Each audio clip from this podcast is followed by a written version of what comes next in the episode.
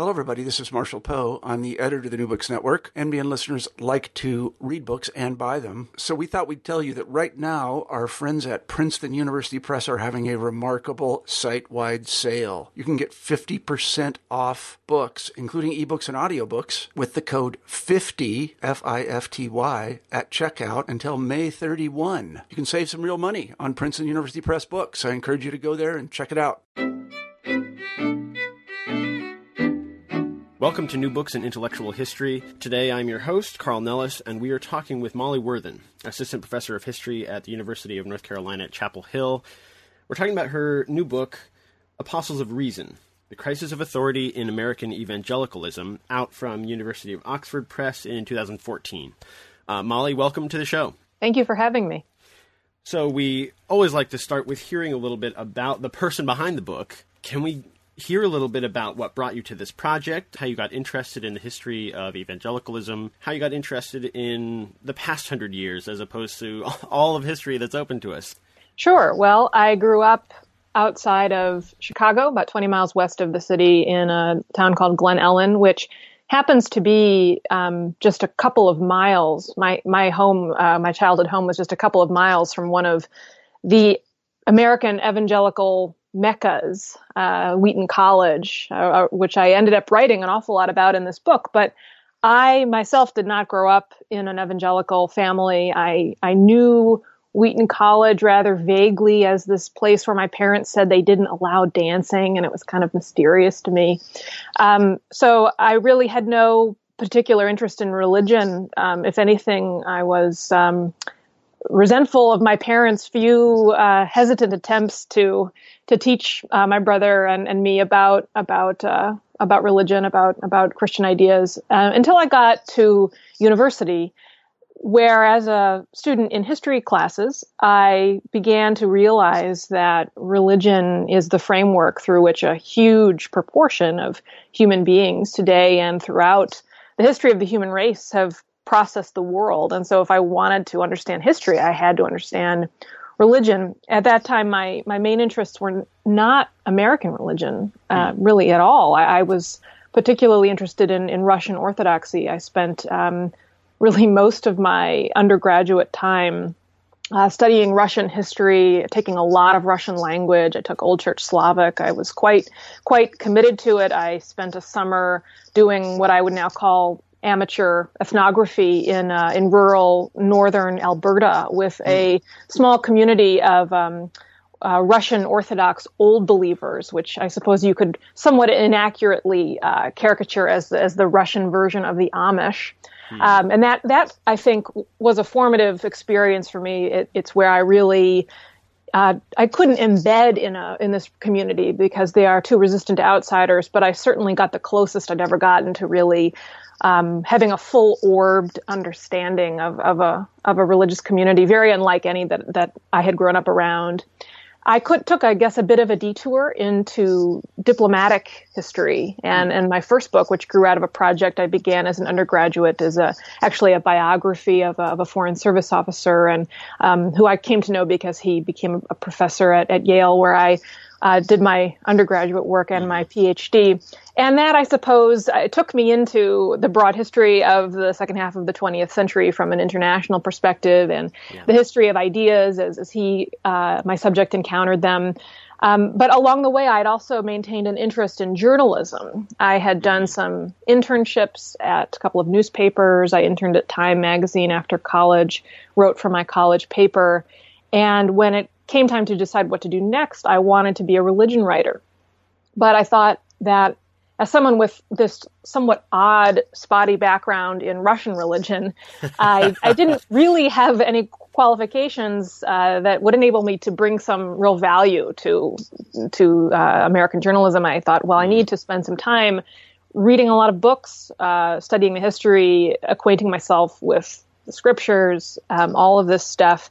Mm-hmm. And also, frankly, I, I wasn't all of all that eager to leave uh, the university, you know, idle, the the the, the wonder wonderful, you know, ivory tower, um, you know, kind of isolation from some of the pressures of of grown up jobs. So I applied to graduate school. I ended up staying at Yale, um, and really initially for strategic reasons. Um, hmm. I chose to specialize in contemporary American Christianity. I, I, would have been very happy to continue my my study of Russian Orthodoxy. I hmm I've always been a closet medievalist, I would have been very happy to focus on, you know, 14th century Carthusian monks or something. But, yeah. But I was thinking, yeah. well, what can I sell uh, magazine articles about, you know, to editors? uh, there isn't a huge, unfortunately, it is, it is greatly unfortunate. There's not a huge market for articles on, on medieval monasticism. Mm-hmm. So, um, but in, but I thought, you know, this is not going to work if my interest in this subject is purely strategic. This is just sort of something I'll try out and I'll I may change, as so many graduate students do.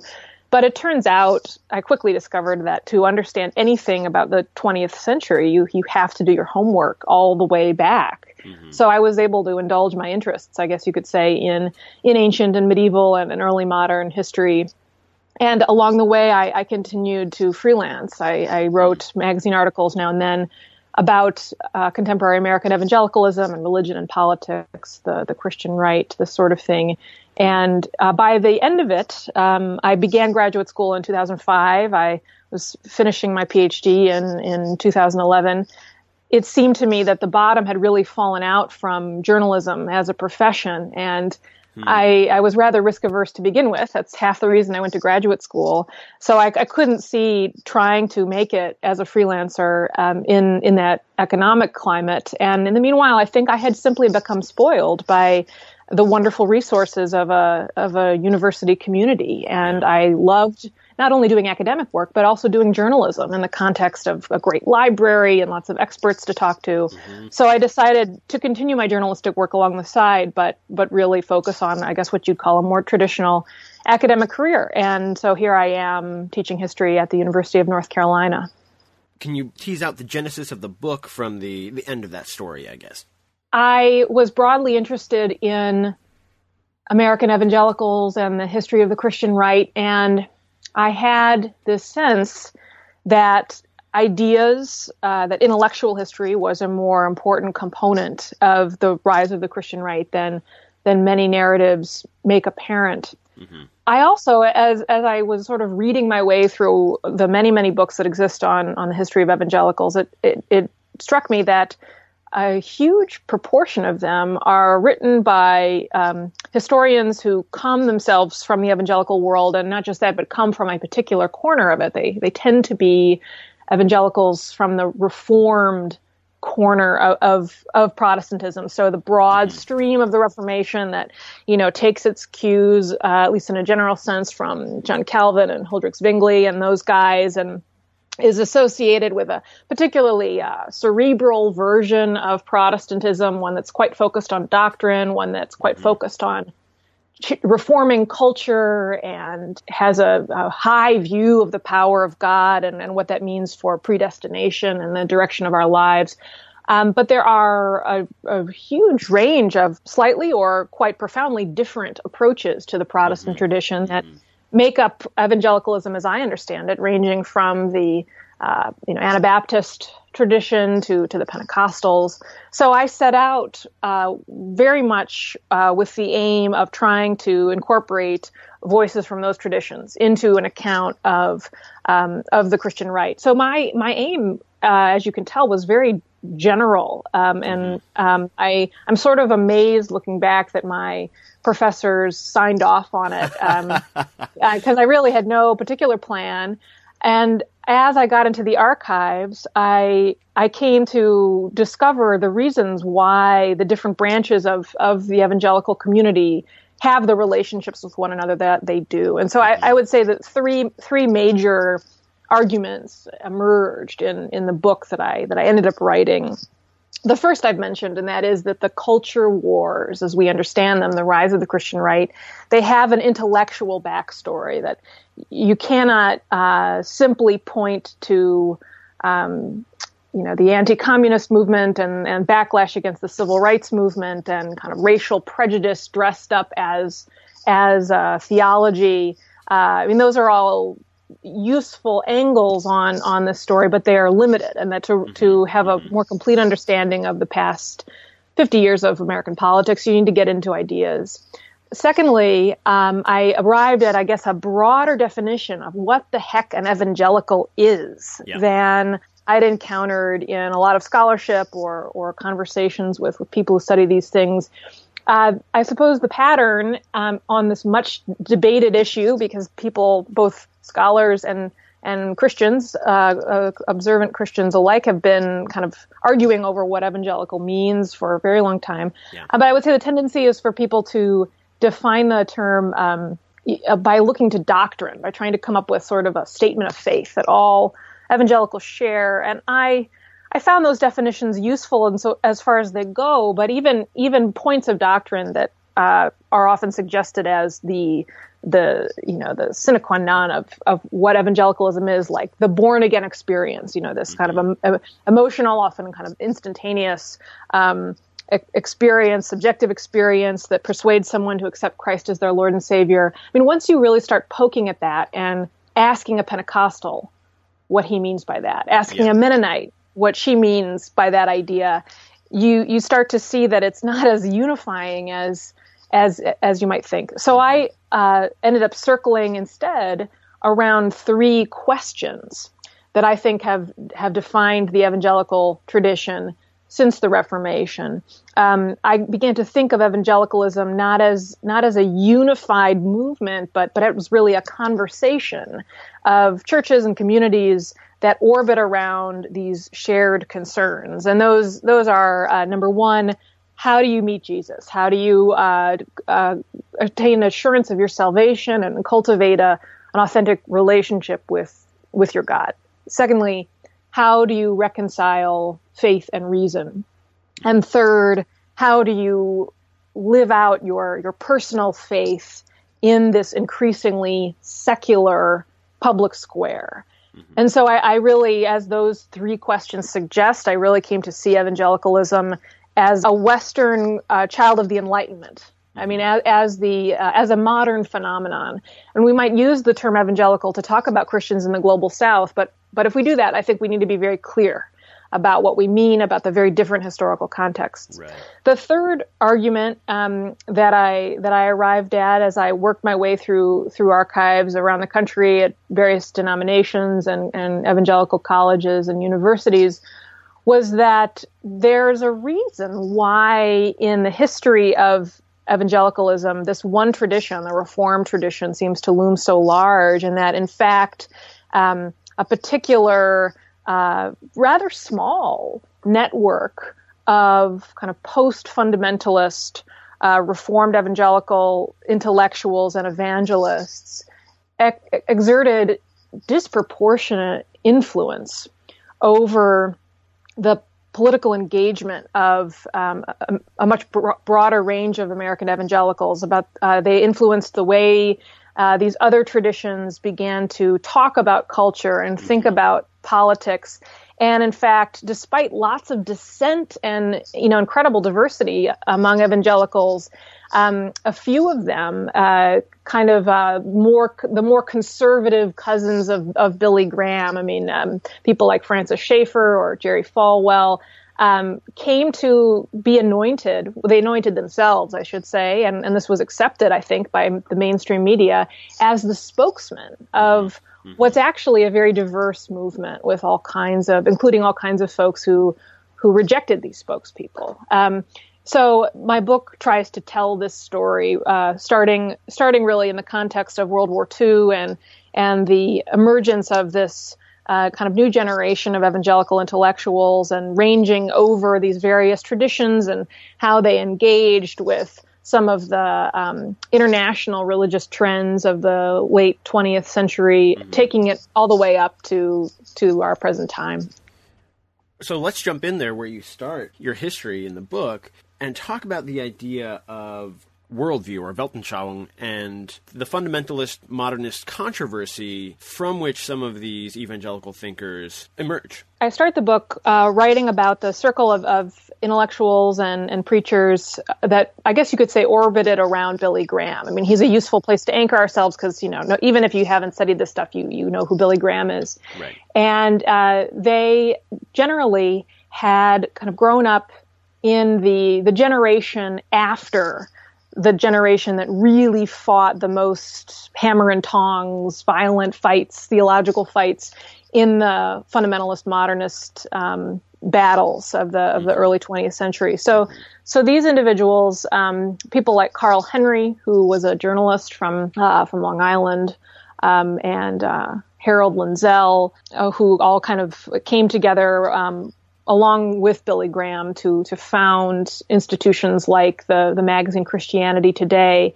They had grown up in the wake of of the fundamentalist modernist fights and what those fights had done to the intellectual reputation of traditional Protestantism. Mm-hmm. Um, so that you know the shadow of the Scopes trial is sort of hanging over all of this, and these guys really uh, were not happy with the way in which evangelicals Orthodox Protestants, as they as they saw them, had been cast, uh, you know, by people like H. L. Mencken as mm-hmm. as these ignorant bumpkins who were behind the times, whose theology was so much less sophisticated than the theology coming out of you know German universities and that sort of thing. So they set out uh, on a mission to both rehabilitate the intellectual uh, reputation of of their tradition mm-hmm. and also find a way to kind of supersede all the what they thought were the, the negative, unfortunate aspects of the fundamentalist movement. They didn't like the way the fundamentalist movement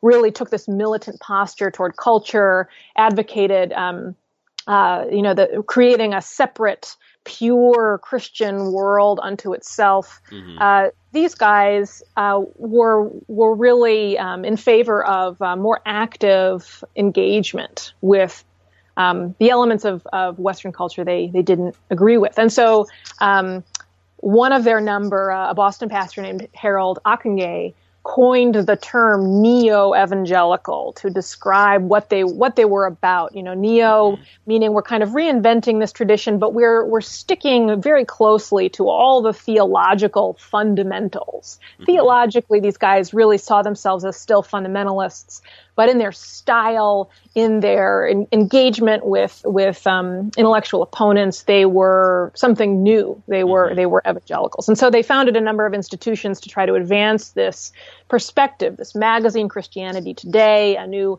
Society for Evangelical Theologians, uh, a new seminary out in California, Fuller Theological Seminary. Mm-hmm. Now, what's interesting about their background is that a number of them uh, went to some of the same uh, higher educational institutions, places like Wheaton College uh, in, in my childhood backyard, and uh, Westminster Theological Seminary, a conservative Presbyterian school, and they they had studied in many cases with the same professors, and so they all had direct contact with a particular theological tradition uh, called presuppositionalism. And that's a mm-hmm. real mouthful.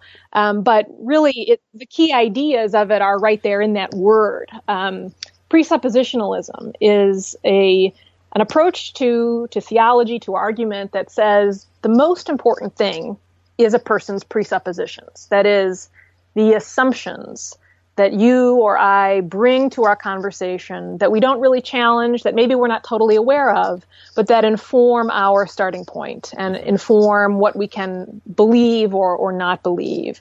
And this is an approach to uh, to theological debate that really has its roots in in the late 19th century, the turn of the turn of the century in in the Netherlands. A thinker named Abraham Kuyper um, who became important for these guys. But but the fellow who really who really brought it into its mature form was a professor that a number of my subjects had at, at Westminster Theological Seminary, uh, a Dutch guy named Cornelius van Til, and he really hammered out the details of this.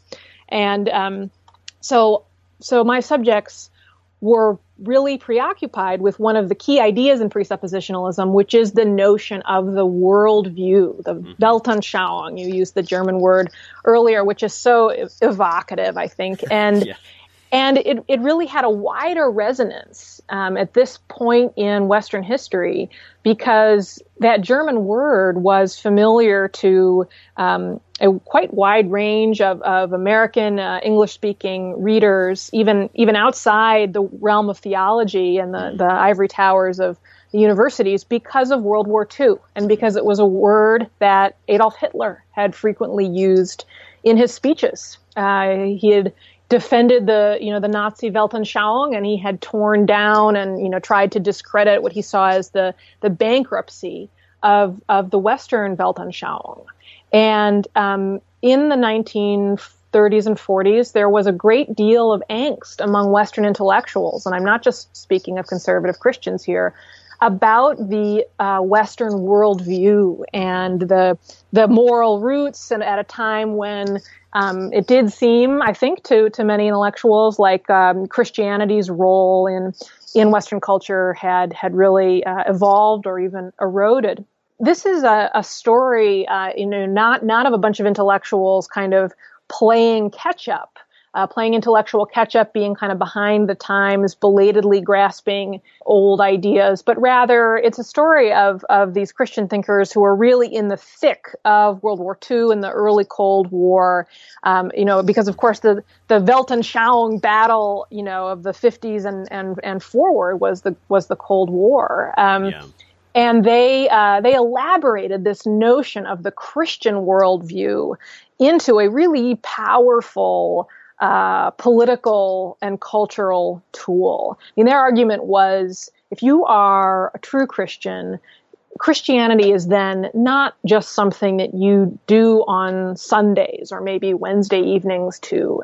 Um, it's not just something that you do in your own home at your dinner table. It has to inform every sphere of your existence, uh, from the schools you send your children to, to how you vote, to how you, you know, think about, um, you know, the relations between husbands and wives, mm-hmm. to your views on international relations and economics. And while this first generation of intellectuals that I, I was interested in um, were not super savvy um, political organizers, their and their interests, to be fair, were not really um, in direct political grassroots organizing. Their interests mm. were more intellectual and cultural. I believe that in many ways they laid the groundwork um, for just a very powerful orientation that we can trace across the decades and, and find still today among uh, Christian right activists. Mm-hmm. Some of the people that you've already mentioned become names. You know, they're not Billy Graham, but they become names that that recur over and over, even as your narrative goes forward. You talk about Carl Henry, and you've mentioned him already. Um, but there are some other figures who come back and back over the next few decades of your narrative, and one of them is John Howard Yoder. Can you talk about him a little bit? Yes. Well, uh, you know, here I I set out. I told you, uh, you know, that I set out in this project to overturn the dominance of this particular group of reformed thinkers, and mm-hmm. and I've just spent several minutes talking about them, and they did remain.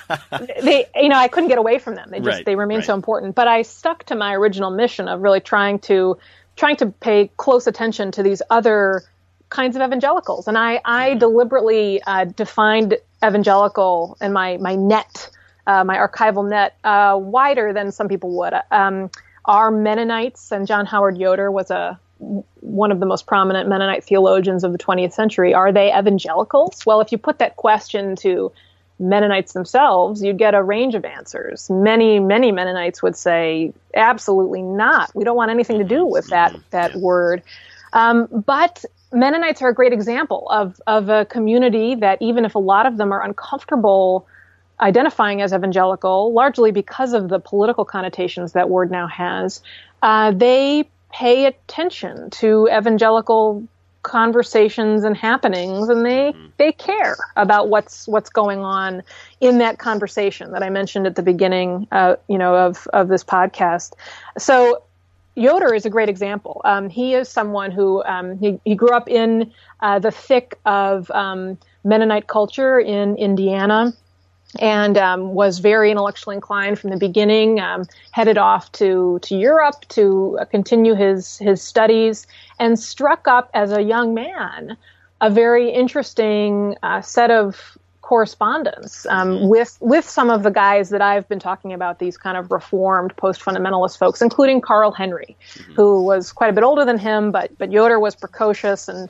never short on you know uh, self confidence. So he he wrote Henry a number of letters, uh, um, basically picking an argument with him about the nature of evangelicalism and the mission of traditional Protestantism in the 20th century. Mm-hmm. And I was really struck when I was reading these letters in, in his uh, archival collection in Goshen, Indiana, that he always uses the um, first person plural.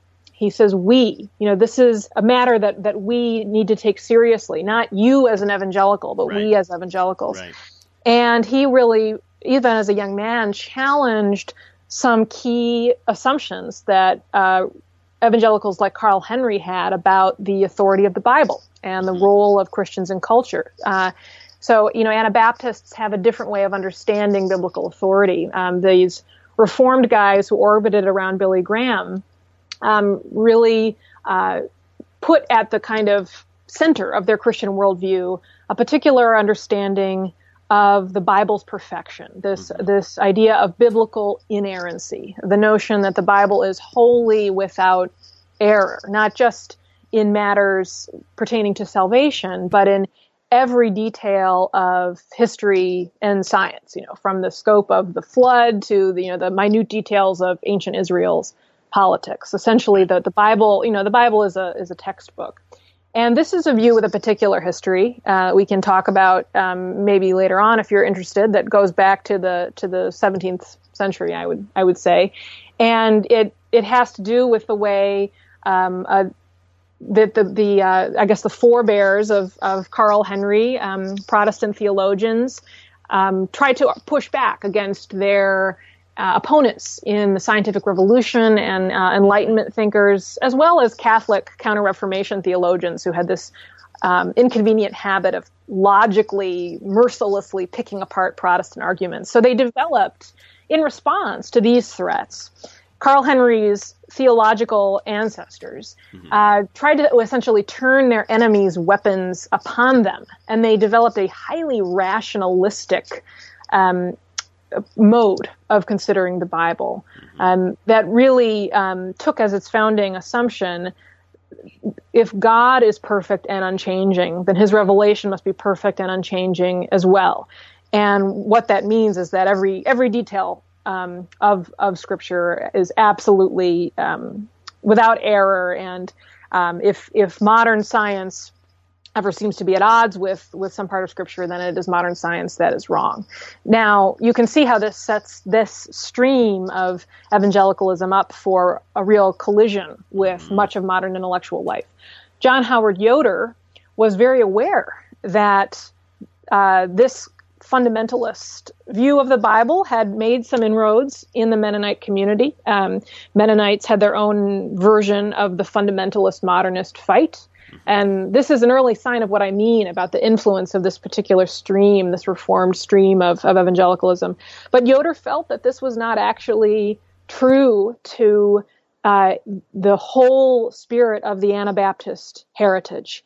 And, you know, the Anabaptist tradition um, is historically not so fixated or inclined to view the Bible as a history textbook, but rather to focus on the Bible as a guide for daily life and uh, communal responsibility. Mm-hmm. Um, there's a lot of emphasis in, in, in the Mennonite tradition, particularly on really what the Bible means for our life together as a community and how you should conduct yourself on a daily basis. And there's not a, a highly developed doctrine of biblical inspiration. Um, you know, did God really dictate every word? You know, what was the relationship between the authors of Scripture and and God. This is not a question historically that really bothered Mennonites. Mm-hmm. I mean, you know, for their early history, they were uh, they were busy, you know, running away from various, you know, czars and potentates who right. who yeah. wanted to persecute them. So they had other things on their mind. Um, and so Yoder, uh, uh, in addition, of course, um, Yoder drew on the Anabaptist testimony of nonviolence mm-hmm. and a very different understanding of what it means to witness to the gospel in in a hostile culture. And so he was drawing on this tradition to really to really push back against the influence of the the the other wing of evangelicalism represented by by Carl Henry and, and his associates. And that's a tension that, that I trace, you know, all the way up through the, the present day as, as we, we see, you know, in our own time, uh, young millennial evangelicals who perhaps grew up in megachurches that, that are connected to that Billy Graham, Carl Henry tradition, um, but are now rather frustrated with with the legacy of the moral majority, with that approach to the culture wars, and you find them picking up the books of John Howard Yoder and really getting interested in this different way of thinking about Christian heritage. Mm. The other groups that you spend significant time on, I think, justly, are the, the Wesleyan traditions, the Nazarene Church and the Methodist Church. And in particular, you, you draw them into the narrative when you're talking about setting up educational institutions, looking at the evangelical colleges, Bible colleges, seminaries, putting them side by side with colleges like Goshen and Nazarene schools. Can you talk a little bit more and maybe kind of move forward in your argument, talking about the significance of higher education and the role that it played in this emerging evangelical identity? Yeah, I, I think that uh, conservative Protestants, all since the very beginning of their history on the North American continent, saw themselves as responsible for the education of the next generation, and you know, for for a very long time, up into the late 19th century, you know. Uh, for the small proportion of Americans who went to college, they, they most of them would have gone to church affiliated institutions, mm-hmm. small liberal arts colleges, often founded by uh, denominations or, or missionary groups. And um, in this model of education, the point of of, of higher education is to um, make a responsible Christian citizen and pass down a certain uh, Christian Western heritage, uh, sen- sense of duty, and respect for one's elders and authority. Um, professors were not specialists who had really much interest in making new discoveries, but rather they tended to be generalists, often young men who were on their way to something else, um, mm. who who were really passing along um, this general body of knowledge. The, the president of these places was typically a pastor himself, and he would often teach a capstone course called moral philosophy, which you know would be this kind of blend of you know, normative claims about the world, drawing on on Christianity and the Western philosophical tradition. Mm-hmm. And what happens in the late 19th century is that um, America begins to import a very different model of higher education based on the research universities that emerged in Germany. Mm-hmm. Uh, these these institutions were generally at some level quite independent from church authority, uh, with a great deal of emphasis on a long education of deep specialization for this uh, emerging guild of uh, academics who saw themselves as beholden not to uh, not to any religious authority, but really only to other specialists in their field. Mm-hmm. And the point of universities uh, in this paradigm is the advance of knowledge and the, the deliberate challenging of authority. Mm-hmm. And yeah. it's in these German universities that um, that we see the rise of higher biblical criticism um, that da- that that uh, dares to really treat the Bible as a historical artifact, just like any any other uh, artifact. And this leads this leads to all these theological reinterpretations and innovations that so disturb conservative Protestants. I start with this long uh, prologue because it's important for understanding what 20th century evangelicals thought they were doing in their in their own yeah. efforts. Uh, they saw themselves as, I think, in many ways, trying to preserve the the proper way education had happened. Um, you know, for the first couple of centuries of um, America's I- existence as a, a, lively, you know, Christian Western colony and right. then a republic, and and this takes on a new edge in the context of the late 19th, early 20th century um, as um, evangelical groups be- become quite alarmed at the inroads that um, liberal Protestants are making in um, in Christian education and in the culture more broadly, and so mm-hmm. we start to see um, some of these groups try to try to push back by founding their own institutions and the story is different you know across the different traditions that i wrote about i mean i found with um, some of these churches like the, the church of the nazarene and the mennonites uh, number one they had a pretty significant suspicion of the value of higher education mm-hmm. to begin with, um, particularly when it came to training pastors. They thought, well, you know, what seems to happen is is you send young people away to university and they get exposed to these heterodox you know German ideas and they come back and they're not fit to to pastor a church. So what's the point of this? You know, really all you need to know to be a pastor is is to is the Bible. I mean, the Mennonites for crying out loud. I mean, they historically they had selected pastors by lot. You know, it was a it was a random uh, process.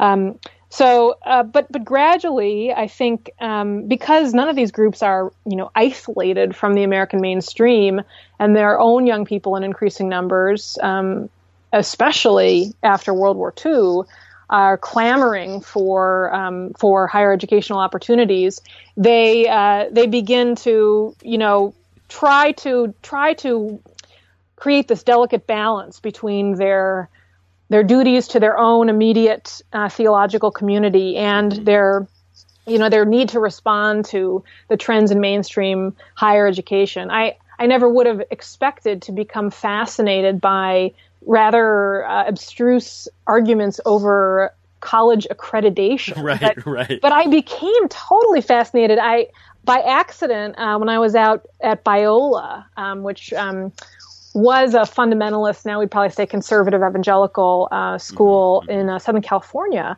um, I stumbled upon the archive of this accreditation association that a number of fundamentalist Bible colleges got together and set up um, in the 1940s. And they did this because they saw that there was this um, increasing demand by by various constituencies that they were answerable to parents and, and students, mm-hmm. particularly uh, for some level of systemization. They, they, they had students who wanted to be able to transfer, you know, take their credits from, from their institution and go elsewhere. And they, they were aware that, um, uh, secular or, or liberal Protestant um, colleges had been accepting the authority of these regional accreditation bodies for, for some time. And they didn't want anything to do with that, but I, I thought, well, we can found our own, we can be in, in charge of our own rules. And also, and this was another interesting piece of it, we can control what it really means to be a Bible college because mm-hmm. we don't want we don't want our brand to be tarnished by you know non-serious places that aren't really uh, teaching a rigorous you know, education, biblical education, not really preparing um, students to, to be missionaries. So we just want to we want to control our turf.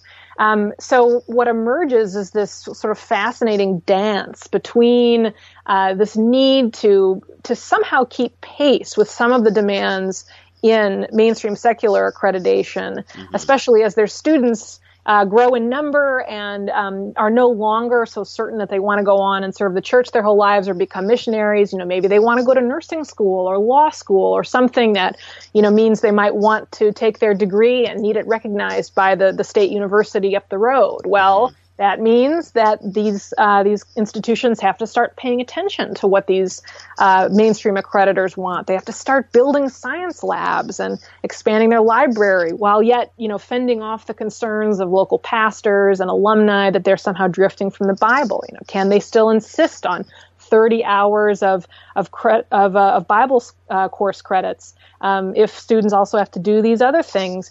And I noticed, you know, as I traced this story uh, down the decades, um, some kind of uh, you know splits forks in the road. You know, mm-hmm. so you have institutions like Moody Bible Institute, which was founded in the late 19th century, and uh, you know, really as a place where you would go and, and study uh, English Bible. You would not you would not really take uh, Bible courses in the original languages because that's the sort of thing that those German universities do, and it comes to no good.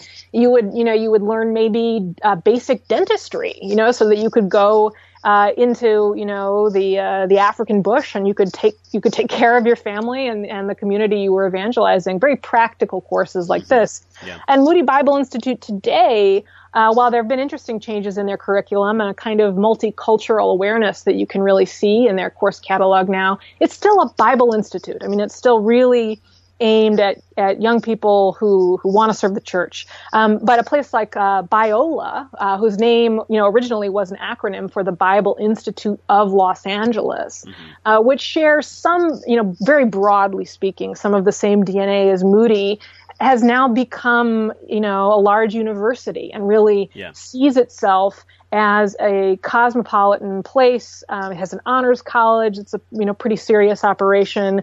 You can study you know a huge range of, of courses there. Yeah. and uh, and really, you know, has positioned itself while still adhering to to conservative doctrines.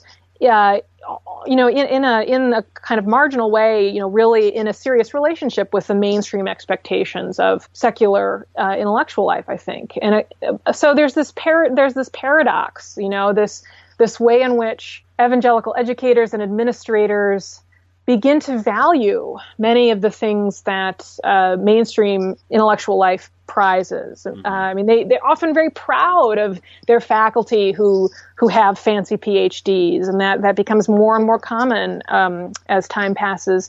Uh, so there's a balance between that and the way in which they, they very much hold uh, secular universities and everything they represent at arm's length and remain very critical of their authority, certainly very resistant. Um, on on matters like the teaching of science and, and evolution, and, and, as well, of course, as the study of the Bible and rules governing student life. All of these things remain important divisions.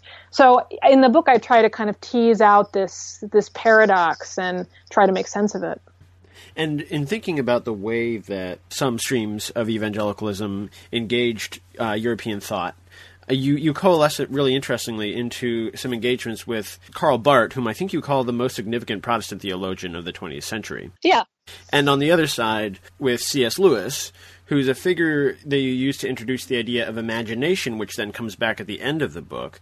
Um, could you talk just a little bit more about about those two figures and how American evangelicals related to them in the 60s, 70s?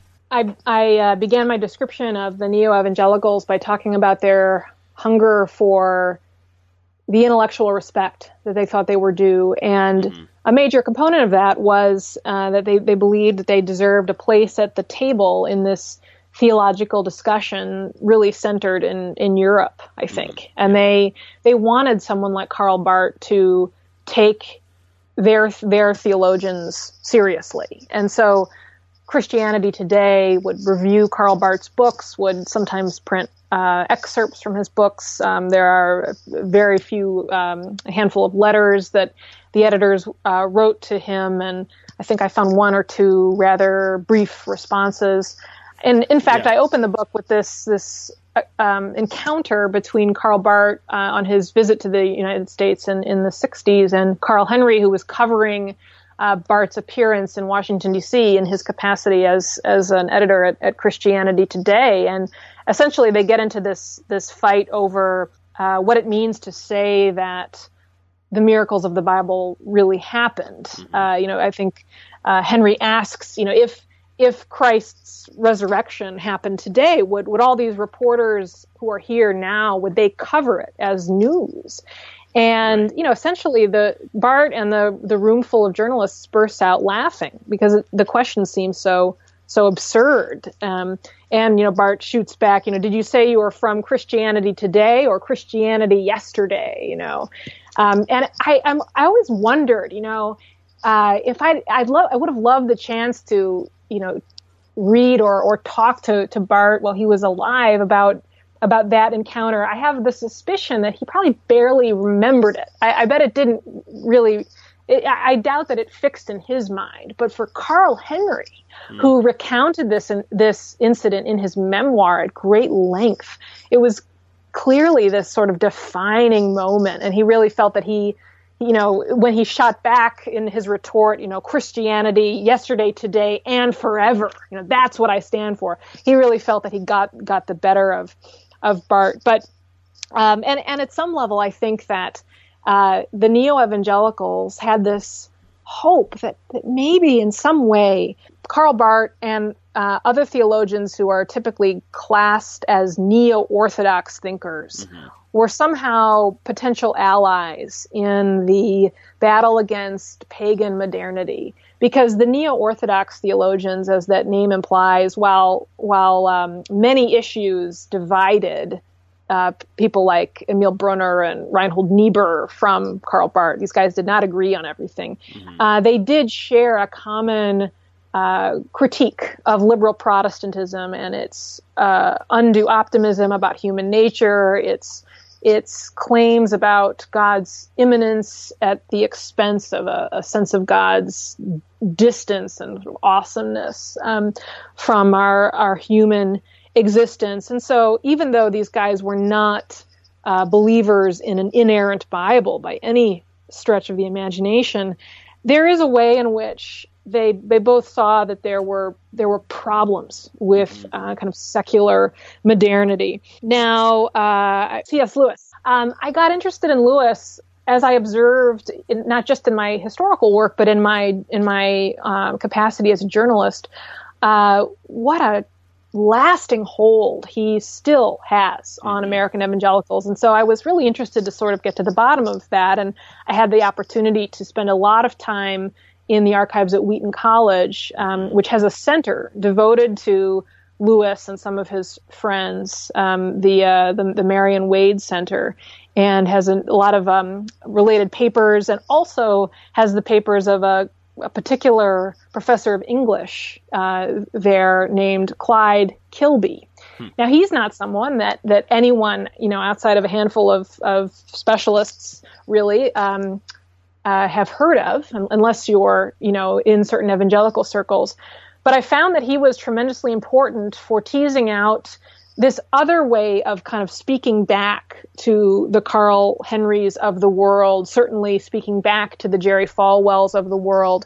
Um, Clyde Kilby was teaching at Wheaton uh, in the the middle of the of the 20th century. He was teaching at a place that that was still very aware of its fundamentalist heritage, but was more ecumenical, um, had a, a, wider range of, of, students coming to it than you know a place like Bob Jones or one of these other more fundamentalist institutions. And I think that Kilby um, was also very aware that many of his students were growing up in families coming out of contexts in which art and fiction, uh, literature were all considered a bit suspect. Uh, you know, they they they didn't have a clear didactic purpose. Often you know they they they could be vessels of dangerous modern ideas. They weren't something that these students grew up with. And kilby thought this was a great shame that his students had this very pinched understanding of of the incarnation frankly mm-hmm. of you know god's work in the world and the way in which um, all of these aspects of our culture can be can carry some spark of the divine. And C.S. Lewis, um, he, he, struck up a correspondence with C.S. Lewis, and he taught a number of courses focused on the work of, of Lewis as well as J.R.R. Tolkien, um, who was Catholic. Um, and these these the works of these two authors became sort of gateway drugs for for his students.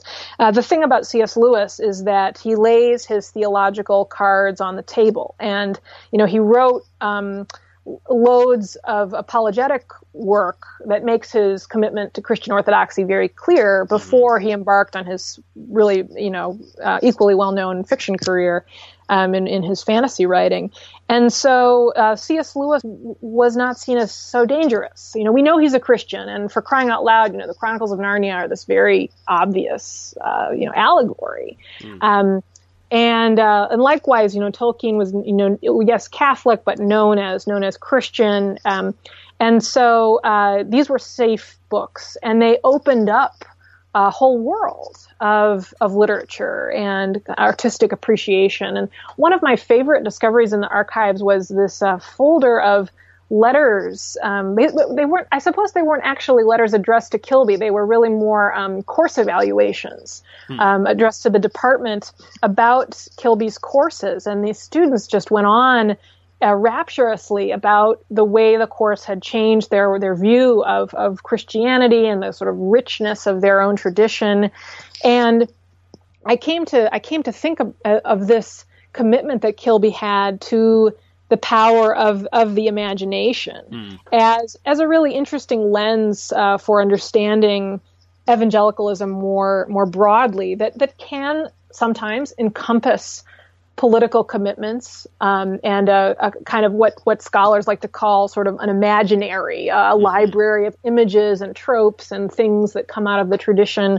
Um, but but can can mean all kinds of other sort of broader things. Um, and gave evangelicals who had some quarrel with with the kind of emerging Christian right and its posture toward culture, a broader way of thinking about their tradition and engaging with with the wider world without necessarily sacrificing their own commitments. Now, the other major aspect of evangelicalism that you talk about uh, following the discussion of higher education is uh, evangelism movements. So, Graham is obviously there, but you talk about other figures who are key in uh, really helping to bring together and create a unified um, sense of what uh, evangelism was. Can you talk a little bit about that aspect of evangelicalism that you wanted to engage alongside this kind of a world of ideas in education? Yeah, I I tried to understand the position of, of my main subjects, uh, who who were all American more or less, mm. in an international context, um,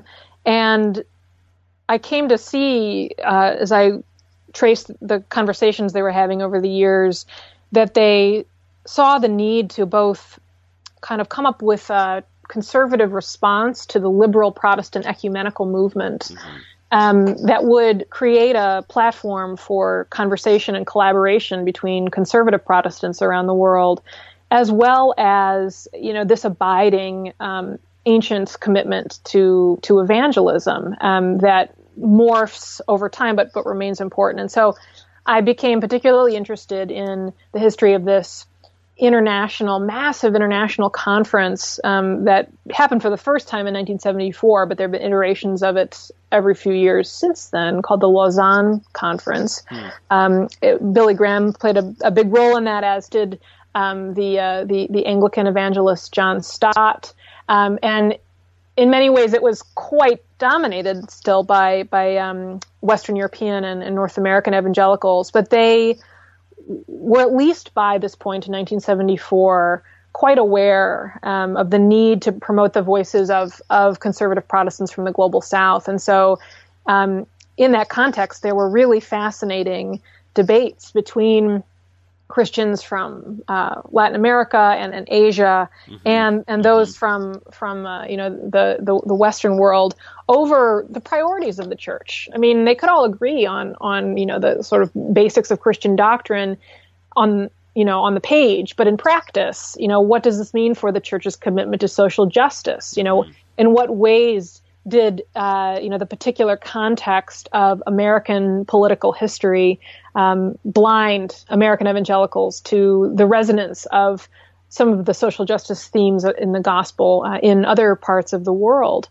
At the same time, um, I found myself following the history of the greatest uh, in terms of scale, re- revival in the 20th century, one that is arguably still underway, and that is the mm. charismatic renewal movement, mm-hmm. um, which is this explosion of what we would call Pentecostal style uh, worship practices and, and ideas uh, really starts in the in the 1950s in uh, in churches where prior to this things like speaking in tongues or prophesying or claiming, you know, a power to to to heal, uh, you know, with the aid of the Holy Spirit, physical injuries and illnesses. These these ideas would have been totally um, verboten in in you know all all uh, Protestant communities except for those that that came out of the the Pentecostal movement in the early 20th century. Seen as a until this time a very uh, marginal, somewhat embarrassing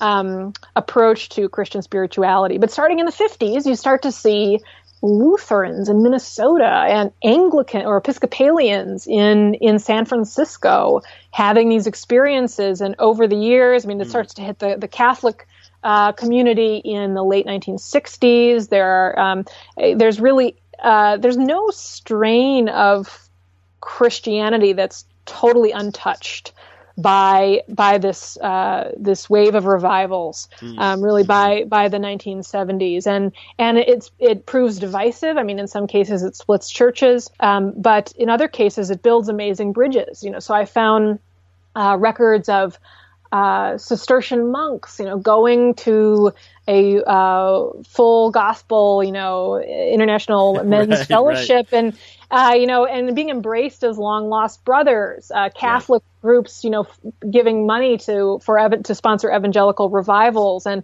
and this has massive um, implications for how American evangelicals understand the the wider world too, mm-hmm. because uh, this charismatic Pentecostal spiritual style um, is particularly successful um, in Africa and, and, Latin America and in Asia. Mm-hmm. Um, in many ways, it, it resonated with uh, pre Christian uh, spiritual traditions that really saw a, a, a vibrant uh, spiritual um, dimension to, to everyday reality and uh, looked for the, the hand of God um, in, uh, in, in, in every mundane detail of, of your life and, and hoped for the role of, of the spirit world and healing and things like this. Um, so these American evangelicals who up to this point had really thought that, you know, these miracles, the tongues, all this stuff, you know, that was what the apostles did, but that was something God ordained only for that time and no more. They start getting these reports back from their own initially skeptical missionaries mm-hmm. saying, listen, I witnessed this healing or I witnessed this revival in which thousands of people came to Jesus mm-hmm. and started speaking in tongues and fell on the ground. And um, at a certain point, these evangelicals can't uh, can't dismiss this.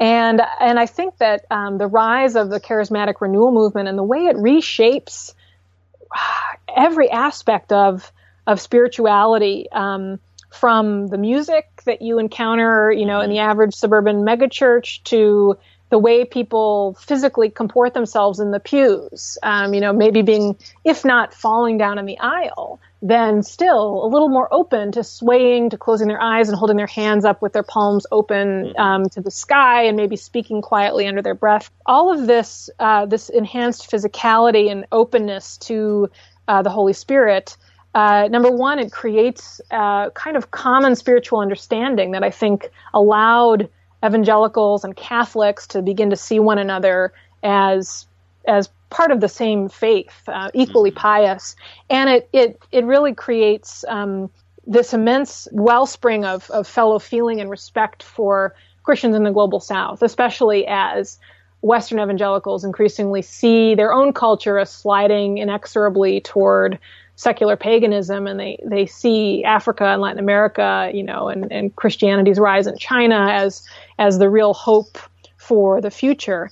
And I think too, the charismatic renewal movement represents this, this, this enormous international kind of protest against the, the claims of, of modernity. Mm-hmm. Of you know modern science and technology and uh, you know social planning to solve all of our problems, and uh, you know it, it's part of this uh, this ebb and flow that we see in you know the history of I think really all human civilizations between religious enthusiasm and the reassertion of planning and, and reason. Uh, so in this regard, our era is not so different from centuries past. Mm-hmm.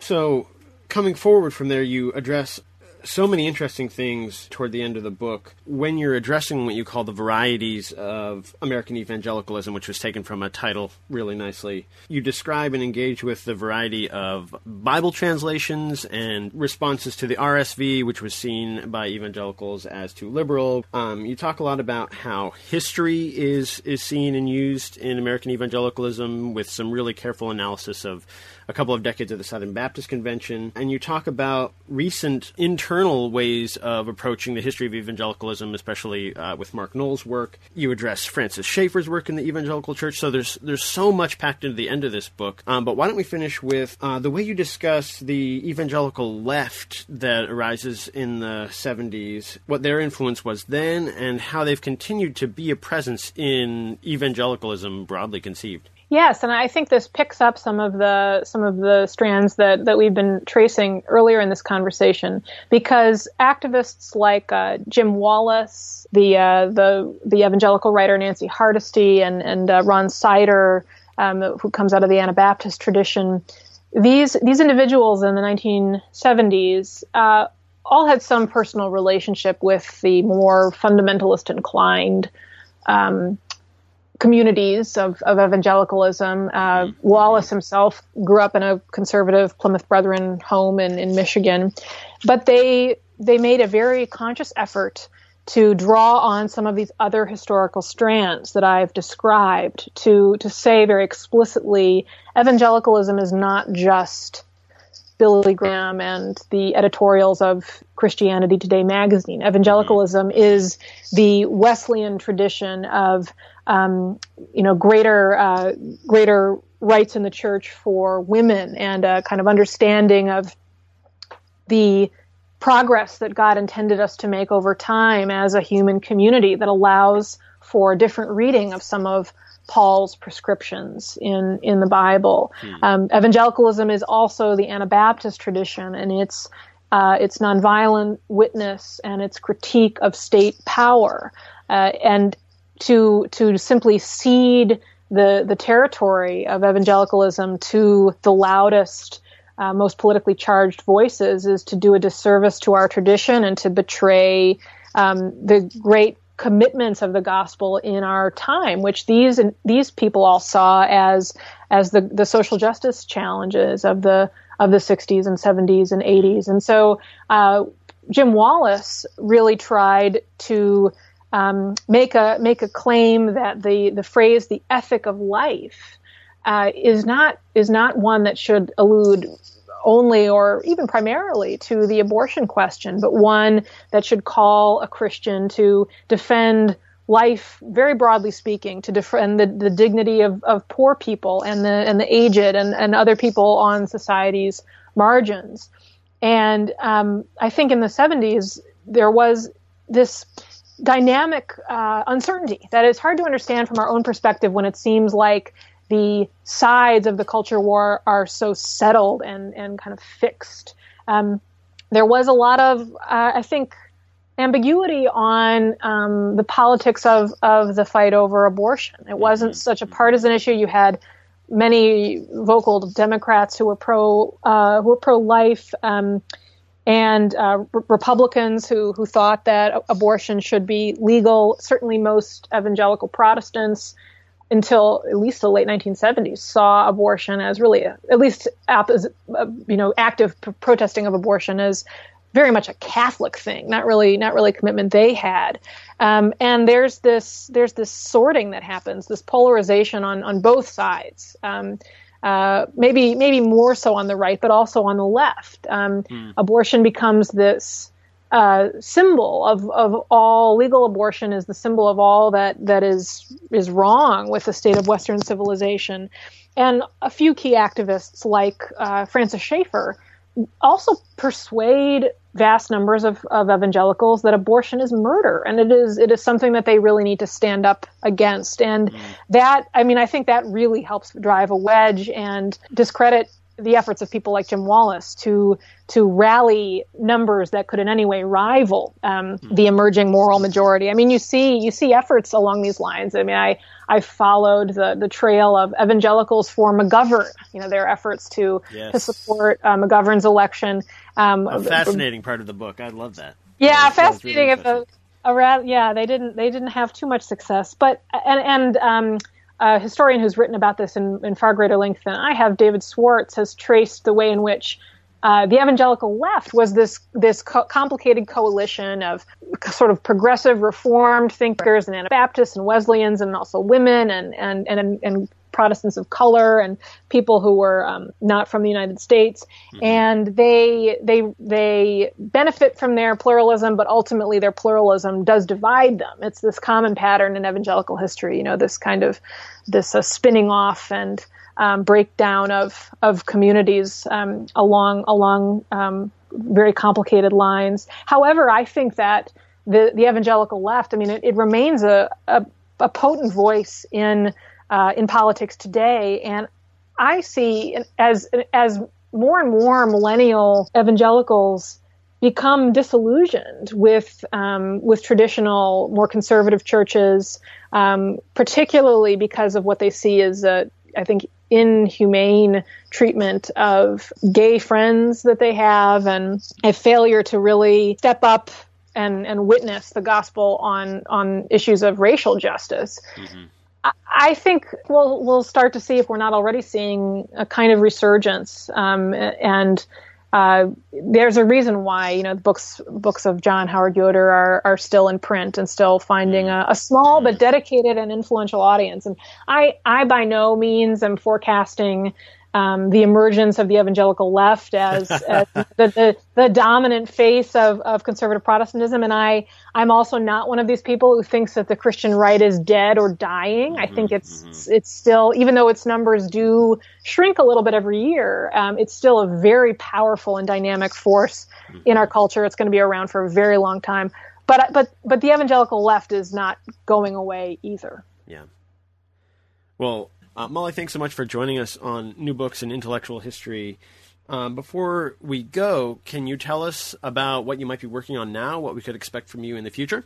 Well, I continue to um, write about religion and politics um, in my capacity as journalist um, for uh, for the New York Times primarily. So I'm always I'm always working on on on an article uh, related to that. Um, at the moment, I'm I'm working on a piece um, about the kind of difficult place that evangelical uh, faculty and administrators and you know, people who are part of the Christian college circuit find mm-hmm. themselves in mm-hmm. in our current political landscape in the context of the Trump movement. I have uh, next year uh, a a audio and, and DVD course coming out with the teaching company on the, oh, nice. glo- the global history of Christianity since the Reformation. Mm-hmm. Um, so it's been a really broad, fun project.